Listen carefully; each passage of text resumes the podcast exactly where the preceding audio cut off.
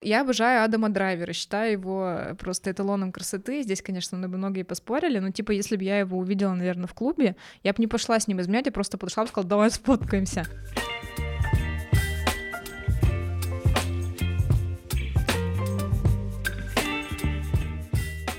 Всем привет! И в эфире подкаст терапия Гоголем, в котором мы рассказываем, какие читаем книги, выбираем всегда одну классическую литературу и одну современную, и самое главное, как с помощью нее можно развиваться, какие травмы, может быть, она вскрывает, или, наоборот, ваши скрытые черты. И с вами его постоянные ведущие подкаста Катя и Ксюша. Кать, поздоровайся. Всем здравствуйте. Я надеюсь, вы заметили звук. Он стал прекрасный, хороший. Это потому, что мы решили, что все, мы настоящие подкастерки и можем записываться не просто в зуме, сидя дома в тапочках, а прийти в настоящую студию. Представляете? Мне кажется, это рост. Все. Следующее... Это, это просто мега рост. Но Катя сказала, что слышно мое дыхание и дышу я как Боев. Это немного подкосило мой энтузиазм, но не сильно. Ну, слушайте, как мы дышим. Я думаю, следующий у нас только уровень, когда начнем рекламировать всякие большие э, бренды. Что бы ты хотела порекламировать? Кстати, о брендах мы не только выросли. В звуке у нас с Катериной и у нашего подкаста появился настоящий партнер. И это вполне логично. Это сервис Litres. Наверняка вы его знаете. И мы чуть-чуть о нем расскажем попозже, что-то будем делать в течение дня выпуска. Самое главное, что в описании выпуска... Кать, неужели мы правда это говорим? Я думаю, мама будет мной гордиться. Мам. Мы разместим ссылку, по которой вы, перейдя, подключив подписку или приобретя какую-то книгу, получите месяц бесплатной подписки, а мы получим тоже радость от этого взаимодействия с вами. И огромные деньги. Ты не ответила на мой вопрос, что бы ты хотела э, рекламировать нашим подкастом? Не знаю, может быть, велосипеды. Я бы, наверное, хотела рекламировать хорошее, качественное постельное белье, потому что читать в постели это отдельный вид удовольствия с маленькой лампой, с теплым светом. И вот ты еще лежишь в каком-нибудь мятом льне и с рюшкой подушка. Хорошо ведь?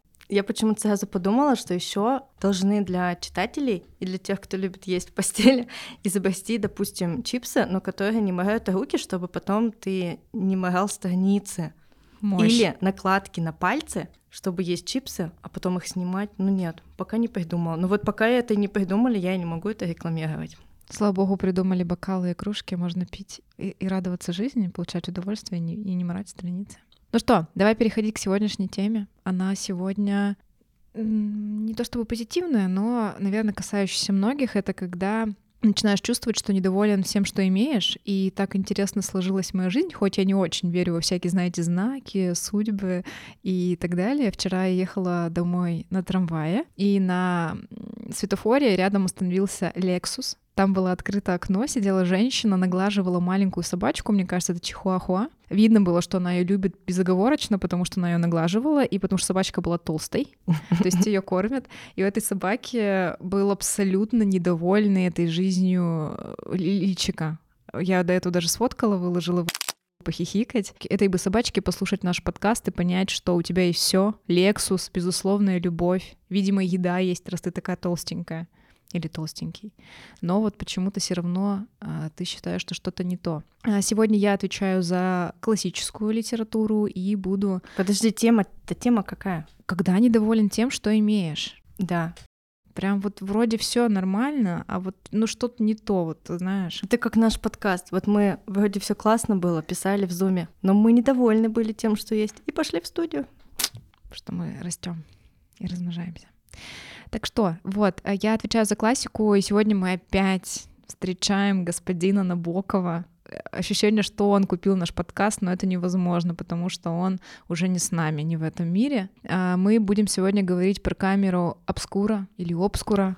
Было бы прикольно, извини, если бы он в своих письмах к Вере, знаешь, писал, сегодня послушал необычный подкаст терапия Гоголем, так захватила, так умиротворила, они говорят. Ну... Дорогая Вера, да, это одна из моих, э, это, наверное, самая любимая моя книга у Володи. Простите, что так э, по-понебратски, но у Володи. И там как раз вот все, что, мне кажется, мы сегодня будем обсуждать. Ксюша, сегодня с чем ты пришла? Я пришла с книгой Дэвид Николс «Один день». Мне кажется, все больше эту книгу знают по фильму с Энн Хэттэуэй и еще каким-то симпатичным парнем. «Один день» также называется фильм, довольно популярный ромком, довольно неплохой, но книга, как известно, всегда лучше. А там м- второй актер, не который на Лабрадора похож, такой с карими большими глазами. Он еще снимался в последнем фильме Гая Ричи «Переводчик». Не скажу. Ну и ладно, потом загуглим. А, давай я начну, наверное, эту историю. А, почему и кто недоволен в камере обскура? А, вообще, это обалденски интересная книга. Она похожа на триллер, на такие острые сюжетные повороты. Вы точно не будете там засыпать, как в Лолите, потому что я в Лолите засыпала вот этих уже описаний этой маленькой профурсетки. Засыпала на вот плече это. у Гумберта Гумберт? Ах, если бы. Но мне уже не 16. Или нет, ей же было 13 или 14. Mm, да. Но про фурсетку мы и здесь молодую встретим, а, но только ей уже 16 лет. А, главный герой а, Бруно Кричмар. В 1928 году он живет в Берлине, и все у него, Ксюша, хорошо. У него есть жена, которая его любит. У, у него есть необычная фамилия. Кричмар. Кричмар. У него есть дочь, у него есть э, деньги, у него есть квартирка. Все у него здорово. Он преуспевающий э, знаток живописи. Но потом в театре он встречает девчонку Магда Петере. Ей 16, как я уже сказала, и сейчас я проверю твои э, интеллектуальные данные. Она работает капельдинершей. Ксения, кто это? Ну, я буду исходить этимологически от слова капель. Возможно, она ставит капельницы или собирает капли дождя, или, может быть, рисует капли. Молодец. Но она служит в театре. А, это та девчонка, которая билетики проверяет, там, Билетерша? рассаживает по местам. Нет, капельдинерша. Вот. Поэтому, если сейчас пойдешь куда-нибудь в театр, то не называй вот этих э, милых дам. То есть, когда я буду в очередной раз скандалить с соседом, я буду кричать «Позовите капельдинерш!» Да, в Калиде. Ой, у нас, кстати, мы из Екатеринбурга, если вы не знали, у нас э, потрясающий есть театр Калида, и мы с Ксюшей его обожаем. Он, он классный, и там еще классный буфет. Вот так вот. Реклама Калиды. Можете нам заплатить тоже. Ну так вот, э, значит, он в нее влюбляется, уходит из дома, э, пускается во все тяжкие. А, и беда в том, понятно, у него там, значит, э, жена говорит, ты чё, ты чё? Она узнает, кстати, Магда та еще стерва, понятно. Она вообще изначально очень хотела найти себе богатого мужа, у нее до Кричмара были попытки это сделать, но ничего не получалось, но в итоге вот Кричмар на нее клюнул, потому что она красиво, молода, свежая, вот это все. И она потом, стерва, специально жене э, Кричмара отправляет письмо, типа, я переехала на новую квартиру, вот сейчас туда есть, езди ко мне. Ну и она, в общем, узнает все это, выгоняет Кричмара, начинает жить с ней. Ладно, не в этом суть. В итоге через какое-то время она находит себе молодого а, любовника, американец Горн. Она в, еще в большей молодости была влюблена в него, то есть, видимо, лет 12. В пенале хранила его э, записки и дневничку доверяла свои секреты. Вот. И что они начинают делать? Кричмар начинает... Понятно, что. Понятно, что они начинают делать. Ну, короче, Кричмар начинает э, слепнуть, и они начинают всякую дичь делать. Я не буду рассказывать, что они делают. Да-да-да, я хотела сказать, что давай мы не будем раскрывать э, все. Да, ну, в общем, происходит полная дичь, почитайте, это лучше вообще реально любого триллера, вас так тряханет. Причем мы сегодня с Ксюхой говорили, что прикольно, что книжка небольшая, то есть ее можно за вечерок проглотить, и вы за вечер такие типа, да, ну ладно, да, ну, да вы ч, да как это возможно? Но история в том, что, в общем, а, кончается все не очень радужно, вообще не радужно. И, по сути, вот э, наш главный герой, он теряет э, всю вот эту стабильность, все то, что он, по сути, собирал там на протяжении жизни, да, там и профессиональные какие-то успехи, вот и семья, и квартира, ипотеки и так далее, все теряется в один момент. И это очень грустно, потому что он как будто повелся вот на, на сиюминутно и бросил его главную ценность. Ценность же это для него по-любому семья и жена. Он на самом деле не хотел от нее уходить, он ее любил, он любил свою дочь, но вот э, эта страсть, она его поглотила. Поэтому я не люблю Кричмара. Ты, Ксюш, тоже читала эту книгу? Да, я тоже ее очень люблю. Она действительно, как сказала Катерина, то есть очень коротенькая. Хотя я люблю, конечно, да, вообще всякие люблю книги, короткие и длинные. Но она вот прям такой триллер. Но я вот буду спорить сегодня. Позовите Капельдиняшу. Почему буду спорить? Иногда, отказываясь от стабильности, человек, наоборот, что-то обретает, получает. И пусть это будут просто там эмоции, яркий период своей жизни. Например, вспомни свою не первую любовь, а любовь, которая закончилась, допустим, ну, не очень. Ну. Тебя обидели, предали, ты плакала, кричала. Было такое, Было такое? Да. Вот сейчас, спустя годы и спустя свои. пережитое тобой время. Не надо так делать, что у меня этих лет было, как будто не знаю. Столетия спустя века, сквозь века. Посмотрев, ты бы отказалась от этого чувства, чтобы не страдать. Но Понимаешь, это был приколдесный опыт, потому что сейчас я знаю, что так не надо, э, и я чему-то научилась, конечно, типа там. А ты любила? Ну да, да. Вот это же приятное чувство. Ты знаешь, почему? Что так можно отказаться от всего. Давайте откажемся от интересной работы, зато я буду стабильно капельдинером работать. Все у меня будет хорошо. Так люди не вписываются в хотела сказать факапы, а имела в виду стартапы. Так люди не пробуют новые должности, правильно? Так люди не переезжают в другие страны. Мне кажется, ты сейчас про поиск, э, про гибкость и вот про что-то такое. Но по мне, э, камера обскура, она немного про другое. Это про то, когда ты заведомо понимаешь, что то, куда ты идешь, оно, скорее всего, не приведет ни к чему хорошему.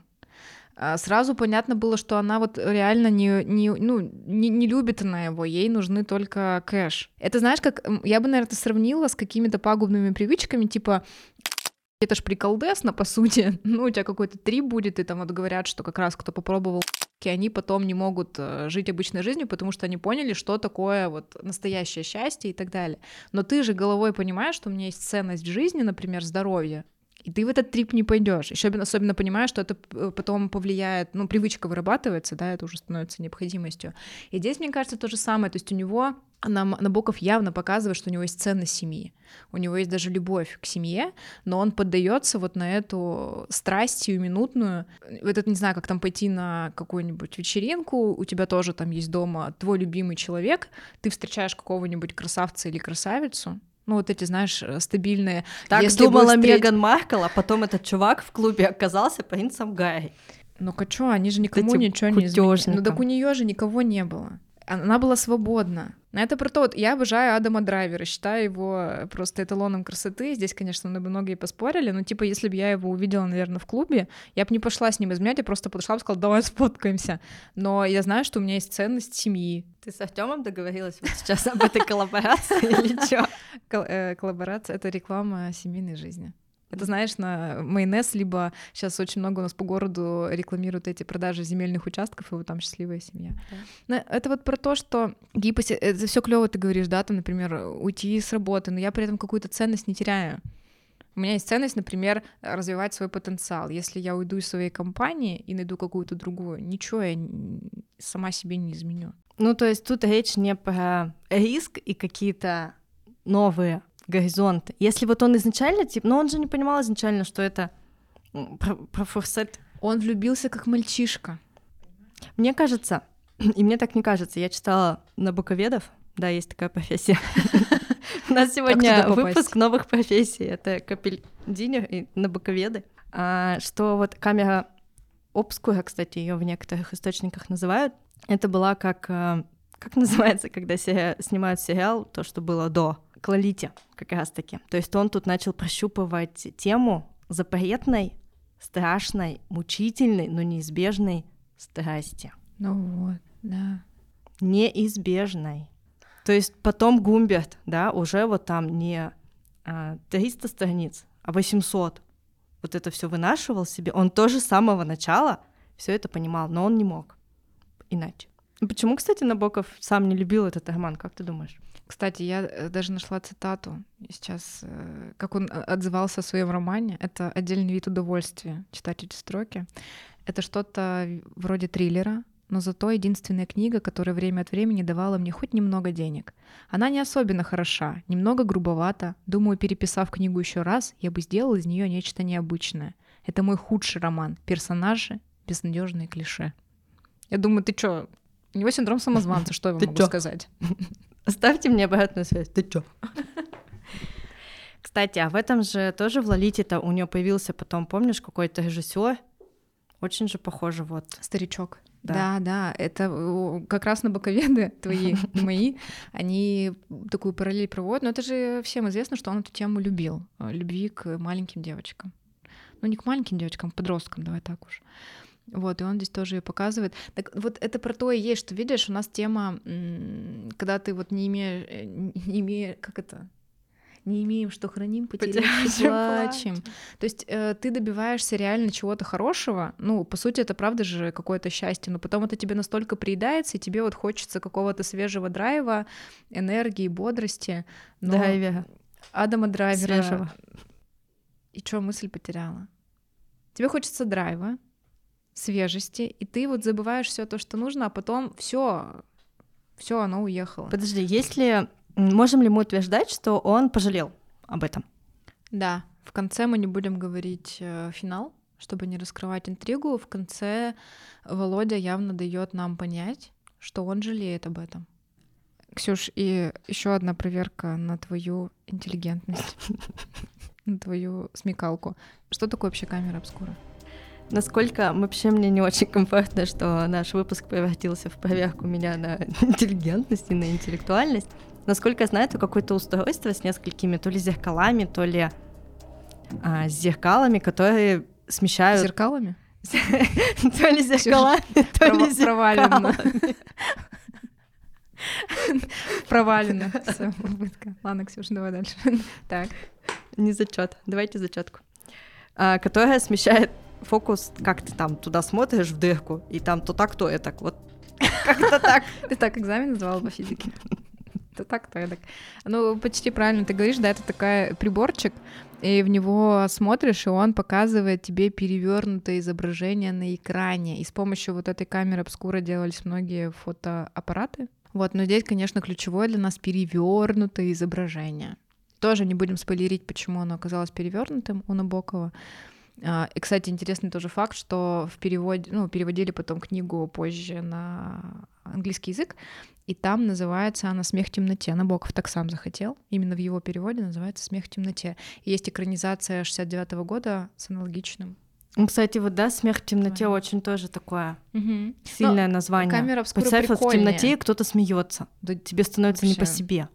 Опять же, а смех это признак веселья и радости. Вот это тоже такая перевертыш. Мгм.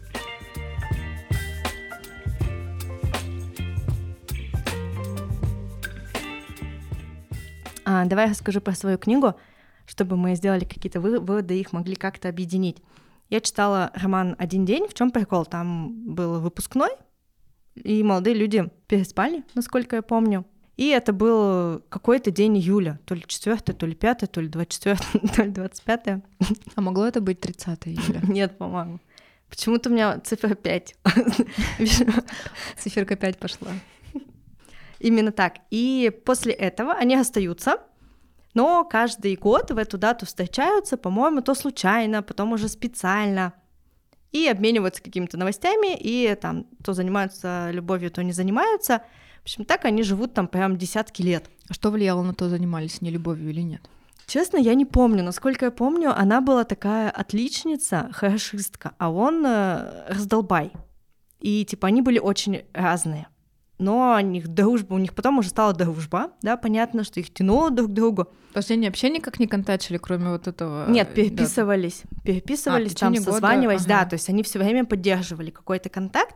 Ну и там года, допустим, через четыре э, читателю уже понятно, что чуваки, вы любите друг друга, вы должны быть вместе. Но она считала себя женой там другого, ну в смысле представляла себя женой другого, он тоже не, не рассматривал эту заучку как свою пару. Все заканчивается плохо, как ни странно.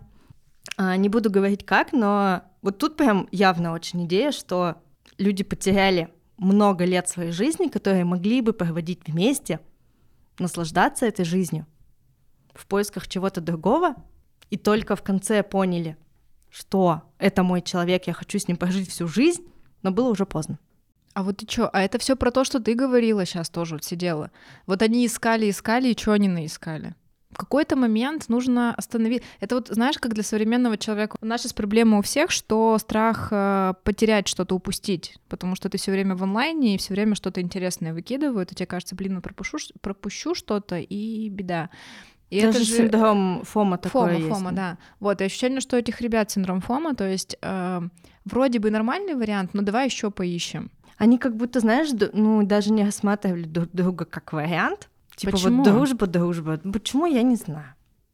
Короче, они как будто как-то случайно это все пропустили. Понимаешь, что я имею в виду? Ну, то есть вот у Набокова есть жена, угу. есть э, профурсетка Магда. И угу. я стою перед выбором. А там как будто этого даже не было. Просто ты живешь свою жизнь и не понимаешь, что этот человек, он человек твоей жизни. А ты с ним раз в год встречаешься или болтаешь по телефону, рассказываешь о своих неудачах на работе. Ну а почему ты об этом можешь не задумываться-то? Ведь э, если Кричмар вот он увидел эту капельдинершу, все, повело парня. Ну вот, вот тут, кстати, да, это частый какой-то кейс, когда люди могут там жить э, в одном дворе, угу. а потом только сойтись там в старости. Знаешь что это? что, мне кажется, это потому что ты как раз выстраиваешь какой-то идеал, наверное. Ну, предположим, вот этот э, главный герой, он такой, она должна быть, не знаю, блондинкой, работать с детьми, э, не знаю, и, и классно готовить, предположим. А вот это вот она ботаничка, как ты была, говоришь, была. И, как ты. И у него вот это может не сходилось, это, знаешь, деструктивные установки. Мы с тобой часто даем обратную связь, и у нас даже в чек-листе есть пункт работы с деструктивными установками. Вот здесь то же самое. Ему нам не, нас не хватило этому парню. То есть он не мог, типа, увидеть. И э, мы про это спорили с одной нашей коллегой, кстати, с Настей. Опять у нас в подкасте Настя. Настя. Здрасте, я Настя. Про то, что у тебя может быть идеал э, человека, но вообще чаще всего ты влюбляешься в абсолютно что-то другое. Вот у меня опять пример моего мужа. Сегодня он прям звезда этого подкаста. Мне очень нравятся высокие такие э, мужчины, типа Адама Драйвер. Вот. Сегодня сошлись в подкасте два любимых моих мужчины. Но у меня муж э, ростом с меня, а мой рост 167, и мы примерно одного вот телосложения. Ну, типа, это вот про что? Про то, что идеалы — это какая-то прекрасная картинка, но очень важно понимать, а на самом-то деле с чем тебе кайфово. Я вообще не люблю идеалы и принципы. Я прям их ненавижу, объясню почему. Я убеждена, что принципы, наверное, как и идеалы, это ограничения. Условно. Mm-hmm. Mm-hmm. Я не буду целоваться с девушкой, которая курит. Ну и ты сам ограничил свой круг поцелуев там курящими девчонками. Или я никогда не выйду замуж там за араба. Например. И что? Ты тем самым просто себя да, ограничиваешь. Да. То есть зачем это? Я прямо не понимаю никогда, откуда они, во-первых, появляются у людей. Это человека ограничивает. Это как вот коробка, да, вспоминаем эту прекрасную книгу «Лидерство и самообман». Это то же самое да, коробка. уже про неё тысячу раз говорили. Со своими а, этими ярлыками, угу. принципами, идеалами. Или там «я никогда не буду работать в банке». Привет. И так далее. Так что Идеал, наверное, слушай, туда же относится, да, типа я никогда не буду встречаться с парнем э, блондином. Ну, Здесь еще, знаешь, я про что подумала, вот про то, что именно то, что мы не имеем, а, что имеем не нравится, да, ищем что-то другое, это, наверное, еще часто касается того, типа, в какой семье ты родился, какая у тебя внешность, и вот эта вся история. Тоже мы вот недавно говорили про то, что э, внешность, да, ну, предположим, тебе кажется, что идеал это вот 90-60-90, у тебя абсолютно другая фигура, а, и ты все, все время крутишь это в голове, ты там ходишь в спортзал ради того, чтобы этой фигуры достичь, но она тебе может даже не идти, ну вот эта фигура. Ну или там то же самое, тебе там нравится блондин, ты считаешь, что белый цвет волос у женщины это супер красиво, ты делаешь себе белый цвет, он тебе не идет. И это вот про то, что уметь ценить то, что у тебя есть, и понимать, что это твое природное. Да, у тебя есть какая-то, может, красивая картинка в голове, но не факт, что она будет для тебя замечательной. Вот это, кстати, классная мысль. Классно, что мы сюда вывели. там страсть, не страсть, да, а вот это же прям, ну, в целом про глубинное какое-то понятие всего, что у меня есть. Mm-hmm. Или там, знаешь, это как, не знаю, библиотека не модная, да, профессия. Но mm-hmm. если это твое, то ты будешь это делать классно, и ты будешь от этого кайфовать. Не надо идти не за знаю, престижной профессией. Да, там в лайф-блогеры, когда тебе это пройти, у тебя mm-hmm. не получится. То есть это вот еще про это. И вот это классная мысль, мне нравится. Это прям такие ценностные ориентиры, которые mm-hmm. я хочу, чтобы мои дети, да, там они не следовали моде. Банально звучит, но я правда этого хочу. А у них были какие-то понятные очень штуки, ценностный, как ты вот сказала же вначале, да, в самом про ценности. Угу.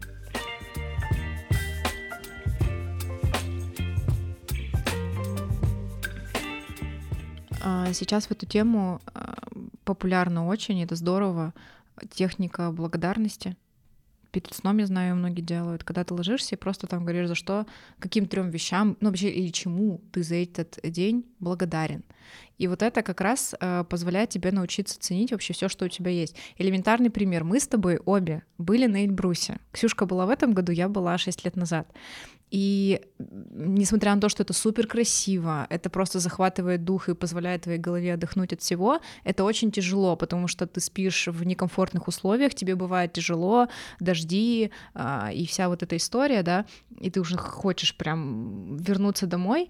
А, и потом вот и, и, и ты лежишь в палатке, и благодарности, там, вернее, ты уже вернулся, например, домой, в теплую кровать, там, где есть у тебя холодильник, где у тебя есть теплая вода. Унитаз. Да, нет рюкзака, да, есть унитаз, нет рюкзака вот этого огромного за спиной, ты ложишься и говоришь, я благодарен, что у меня есть кровать, что у меня есть теплая вода, и что у меня сегодня нет огромного рюкзака, который перекашивает мои плечи. И вот если это делать каждый день, ты реально начинаешь понимать, какие здоровские вещи у тебя есть в этой жизни. Ну, понятно, там могут быть не только кровати, но и там люди, знакомства или что-то такое, но вот начинать замечать, что замечательное есть у тебя. Я тут а, поняла, я согласна с тобой. У меня еще, знаешь, когда какой-то у нас немножко мамский сегодня выпуск, когда у меня болеет кто-то из детей, у меня весь смех сужается до а, соплей, и я думаю, Господи, вот ты только выздорови, и все, все в моей жизни будет прекрасно. Я больше никогда не буду гневаться на судьбу. И так, типа, каждый раз. Потом мне выздоравливают, и я начинаю. Mm-hmm. А чё? А кто я? А чего я добился? А куда я иду? А надо ли мне? Ну и так далее. Да.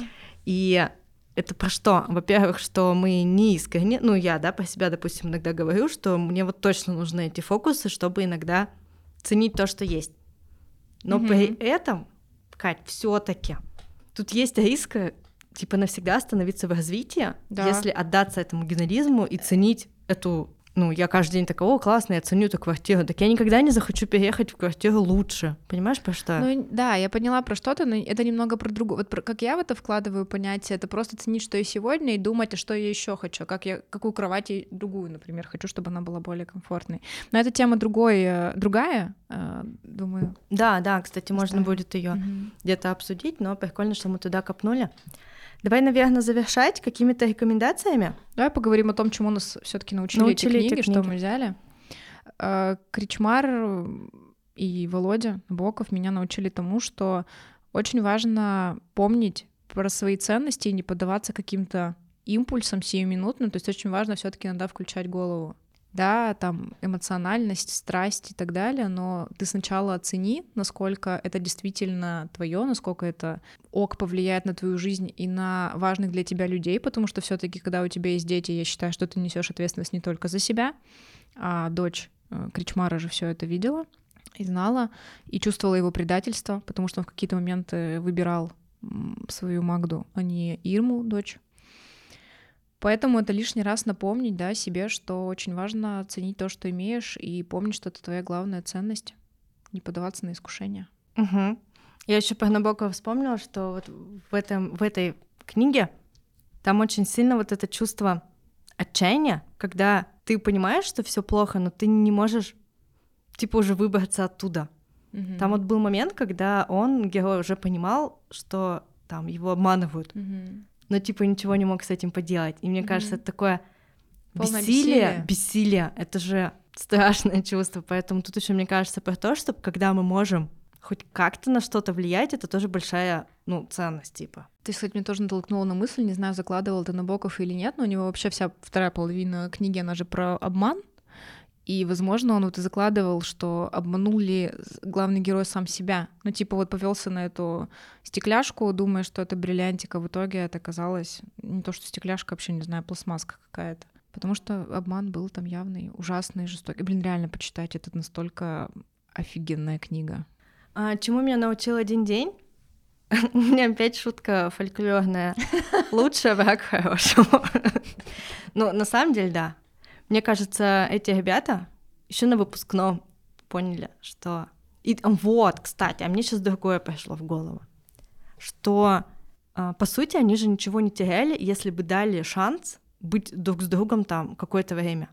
Ну, то есть иногда мы вот настолько загоняемся в какой-то, ну, тут, наверное, вот это внешнее. У них было, были какие-то там принципы, о которых мы уже поговорили, какие-то внутренние установки, ограничения, и это им мешало просто их снять и подумать, мне сейчас кайфово с этим человеком, а давай мы попробуем. А что если? Да, а что если? Ну нет и нет, типа какой-то легкости. Тут еще интересно, что у Набокова ему наоборот не надо было этой легкости, да, ему надо было mm-hmm. наоборот подумать, чувак, что ты теряешь?